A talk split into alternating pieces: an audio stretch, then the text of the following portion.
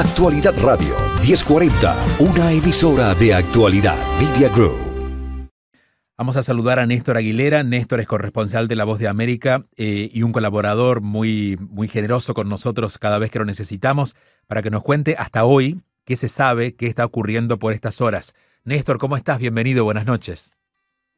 ¿Qué tal, Julio? Un gusto saludarte. Bueno, eh, hay muchísima información acá en el Ecuador. Y como yo lo he estado mencionando en las últimas horas, esto no termina aquí. Esta mañana, por ejemplo, dialogué con un eh, profesor investigador de la Facultad Latinoamericana de Ciencias Sociales, académico, él muy conocedor del tema de seguridad, y él me decía, bueno, por ahora vivimos una suerte de tensa calma, puesto entre comillas, pero de alguna manera esto responde a esa suerte de repliegue de las organizaciones criminales frente a la Fuerza eh, Armada y también a la Policía Nacional. Sin embargo, eh, los hechos no se han detenido. Hablo de hechos violentos, de asesinatos, de hechos criminales han seguido durante estos días, a pesar del estado de excepción, a pesar de la declaratoria de conflicto armado interno, a pesar de que hay 22 organizaciones criminales consideradas ya como terroristas, esto sigue y da cuenta de que el problema va para largo, no va a ser sencillo para el gobierno de Daniel Novoa, ahora que eh, tú mencionabas al inicio una declaración de el presidente ecuatoriano, lo cual da cuenta, vuelvo repito, de que este problema eh, será necesario abordarlo desde diversas aristas, no solamente desde la seguridad, sino también desde lo social, desde lo educativo, desde la atención para la generación de empleo, etcétera, etcétera. Hay muchísimas dimensiones que deberán ser consideradas para, para que este gobierno, efectivamente, durante año y medio, hasta el 24 de mayo del 2025, pueda de alguna manera generar un cierto ambiente de tranquilidad y que los ecuatorianos podamos retomar las actividades, digamos también, entre comillas, normales aquí, Julio. Néstor, uno se pregunta cuando ve esto, más allá de lo que pasó esta semana, es em, un problema mayor, ¿no? Que se abrió una puerta y salió todo lo que estaba guardado con respecto al narcotráfico, ¿no? Todo este, todo este esquema que, ha sido montado durante años.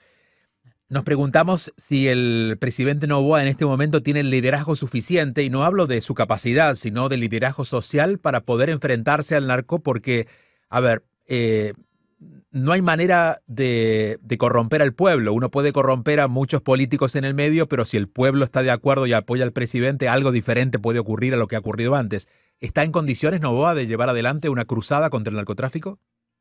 Yo te diría que inicialmente sí, y esto fue eh, también eh, visto de muy buena manera y recibido así por eh, el, el ecuatoriano común, el ciudadano de a pie, como se dice coloquialmente, porque al declarar un conflicto armado interno, prácticamente es como si estuviéramos arrancando un conflicto armado con frente a un enemigo contra otro país, contra otra nación, etcétera, etcétera. Y eso demanda unidad de los ecuatorianos. Esa unidad, en efecto, Daniel Novoa la ha alcanzado en un primer momento. Ahora, esa unidad se ha puesto a prueba a partir de la semana pasada cuando presentó de manera sorpresiva entre la medianoche del jueves y eh, las primeras horas del viernes un proyecto de ley mediante el cual se eh, sugiere, se propone desde el Ejecutivo el incremento del impuesto al valor agregado del 12 al 15%. Eso de alguna manera también podría generar una suerte de inconformidad en muchos ecuatorianos que hoy en día Dicen, ¿por qué no generar recursos, por ejemplo, a través del cobro de impuestos a los grandes contribuyentes?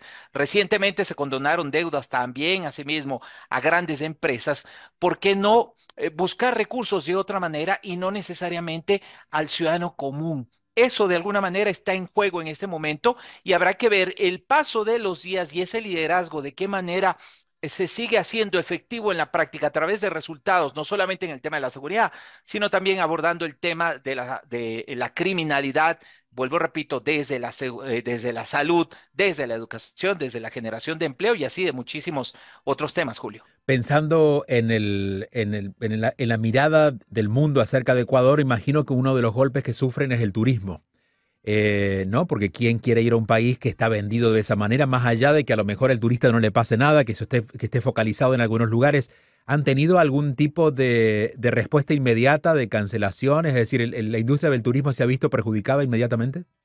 Sí, como no, eh, Julio, especialmente la semana pasada, muchísimas cancelaciones eh, de vuelos el otro día conversaba con alguien y me decía que había estado en el aeropuerto internacional Mariscal Sucre de Quito y que en realidad el movimiento no era el habitual y esto coincide justamente con esta ola de criminalidad que se desarrolló durante toda la semana. Y solamente te permíteme ampliarte el tema aquí. Yo me pongo a pensar y digo, ¿quién eh, conscientemente va a pretender salir a la playa en familia sabiendo que en la, en la carretera te pueden asaltar? Te pueden secuestrar. ¿Quién va a querer invertir en un pequeño negocio si tú sabes que a la vuelta de la esquina va a aparecer un extorsionador y te va a decir, mire, usted me da eh, tal cantidad de dinero mensual o semanal, o si no, yo le vuelo el negocio y literal así ha ocurrido en algunas ciudades del Ecuador, o mato a sus familias, a sus familiares. Ha ocurrido también en el Ecuador, es decir, no es solamente una, una amenaza eh, como tal. ¿Qué empresario o qué compañía grande va a querer venir a invertir en un país con el nivel de inseguridad, no solamente en el ámbito eh, ciudadano, sino también en, otros ámbitos que eh, son los primeros que un empresario, una gran compañía observa antes de ir a depositar sus capitales. Creo que son algunos los, los temas que lamentablemente están golpeando al Ecuador de manera colateral por esta ola de criminalidad, Julio. Hay algunas zonas del país donde se note más la delincuencia y también si se nota más en, ciudades grandes o en los pueblos. Bueno, definitivamente. Y te voy a decir algo. Yo estoy en Quito. En Quito no se siente tanto como en Guayaquil, la segunda ciudad más importante eh, del Ecuador. No obstante, eh, los eh, últimos días no han parado hechos criminales que han sido reseñados por los medios de comunicación. Ahora, hay ciudades como Esmeraldas en el litoral, como Babahoyo, como Quevedo en la provincia de Los Ríos, como Machala en la provincia fronteriza de El Oro, la, misma Esmeraldas que eh, viven con fuerza este conflicto eh, eh, dado por estas organizaciones criminales. Han crecido de manera enorme y para muchos, sobre todo analistas, quienes entienden del tema de seguridad, Julio, lo que dicen es cómo es posible que el Ecuador, como tú lo decías al inicio, después de que en el año 2015 evidenció una cifra de cinco muertes violentas por casi mil habitantes, es decir, éramos de los más seguros en Latinoamérica, a hoy en día, el 2023, cerramos con casi 43. Y hay ciudades del Ecuador donde la cifra supera 100 eh, personas asesinadas por casi mil habitantes. Una cosa de locos que nos pone a pensar lo enorme o la enorme dimensión que esto ha alcanzado. Em, ¿Y por qué eh, se da menos en la ciudad donde está, se da menos en Quito y por qué más en el resto del, país? Esto es interesante, Julio, porque hay que analizar cómo está configurado el Ecuador. Por el norte somos vecinos de Colombia, por el sur de Perú. ¿Qué es lo que hacen estas organizaciones criminales que fundamentalmente han trabajado y se han aliado con carteles de la droga de Colombia, de México y de Albania principalmente, de acuerdo a los informes de inteligencia. Otorgan la seguridad a la droga que sale de Colombia de forma clandestina a través de pasos irregulares, avanza por todo el perfil costanero ojo, perfil costanero, donde están asentadas Esmeraldas, Manta, Puerto Viejo, Guayaquil, Machala y algunas otras ciudades. Y es allí donde se produce la violencia, porque estos carteles en algunos casos se disputan estas rutas y también están de, alguna manera intentando asegurar esos cargamentos para que puedan ser embarcados principalmente desde Guayaquil o desde otros puertos hacia eh, los grandes mercados, llámese Estados Unidos, eh, Norteamérica en general, Europa, Asia, etcétera, etcétera. Por eso es que esa violencia se concentra principalmente en la ciudad de Guayaquil, donde está el puerto más grande del Ecuador. Em, el fiscal general del país parece que fue como el que pateó el avispero cuando empezó a hablar de las, de las implicancias entre criminales y autoridades, ¿no? Dejó en evidencia estas relaciones. La pregunta es si esto fue provocado desde el gobierno, es decir, el gobierno estaba viendo, abriendo la puerta del baño más sucio y lo dejaba ver. Em, quizás ellos también sabían o sospechaban que podría ocurrir, estaban preparados quizás para que hubiera alguna reacción de los, de los, del narco, eh, como ha ocurrido. Bueno, es, es importante lo que tú dices y entenderlo o explicarlo en, un minuto o menos resulta muy complejo. Daniel Novoa apenas eh, tiene una, un mes, tres semanas De, gestión. Él encontró ya un país con estos problemas, sobre todo acentuados durante los gobiernos de Lenin Moreno y, Guillermo Lazo, porque así demuestran las cifras y el crecimiento exponencial de la violencia criminal en el último tiempo acá en el Ecuador. Eh, La fiscal general, Diana Salazar, de alguna manera ha estado investigando algunos casos vinculados con la presencia del crimen organizado. Hace poco hubo un caso enorme que eh, fue investigado, hubo muchísimas detenciones, incluso de un ex eh, director antinarcóticos de la Policía Nacional. Y así un montón de personajes. Hubo un personaje oscuro acá en la historia del Ecuador, Leandro Norero, otro narco, otro capo que ya falleció estando en prisión, a pesar de que hay versiones de que ahora no se sabe si efectivamente eso ocurrió, que dan cuenta de que este tema ya venía en ebullición desde hace rato. Claro, llega el gobierno, intenta tomar algunas acciones, quizá de la misma manera que lo hizo el gobierno de Guillermo Lazo, es decir, su predecesor, se encontró con una reacción prácticamente igual y lo que terminó de agitar, el avispero fue que hace una semana exactamente, y tú decías, eh, eh, las autoridades em, dispusieron, por una orden del presidente, la localización de un preso peligroso narco en prisión alias Fito, Adolfo Macías, resulta que llegaron el domingo de la semana pasada a la cárcel regional de Guayaquil, no lo encontraron, este tipo se dio el lujo meses atrás de ganar un narco corrido. Si tú buscas en YouTube narco corrido alias Fito, te vas a espantar viendo las imágenes en alta calidad, una producción mm. impresionante.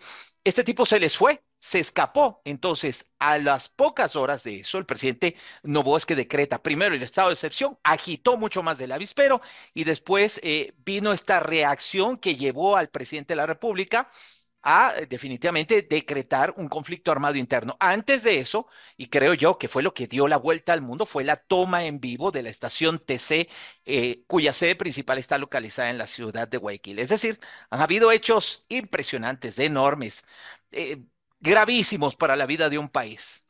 Em, esta pregunta la, voy a hacer en el contexto de esta conversación y es preguntarme quién gana con esto. Siempre cuando ocurre alguna crisis, alguien se lleva algún pedacito de, torta, de cake, eh, a partir de lo que está pasando, ¿no?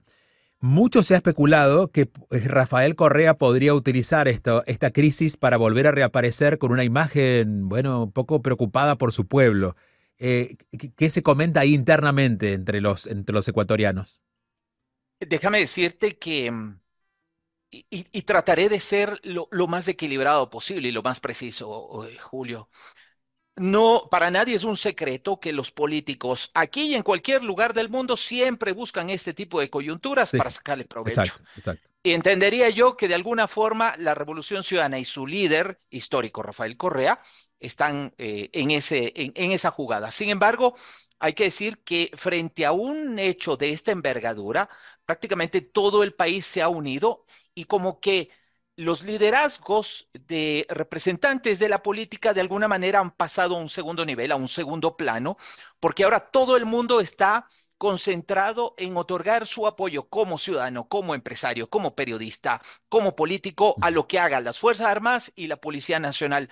Por ahora te diría es un poco prematuro eh, intentar interpretar quién sacó o quién está sacando provecho de esto, porque toda la atención está enfocada por ahora en contener esto y después en saber si es que esa contención de alguna manera permite pacificar en algo el país. Eh, por último, preguntarte, eh, y en la imagen de las noches, de las noches en, las ciudades, eh, que nos des una idea de lo que está pasando hoy. ¿Cómo están las noches en estos días? La gente en sus casas, imagino las calles menos transitadas, ¿no?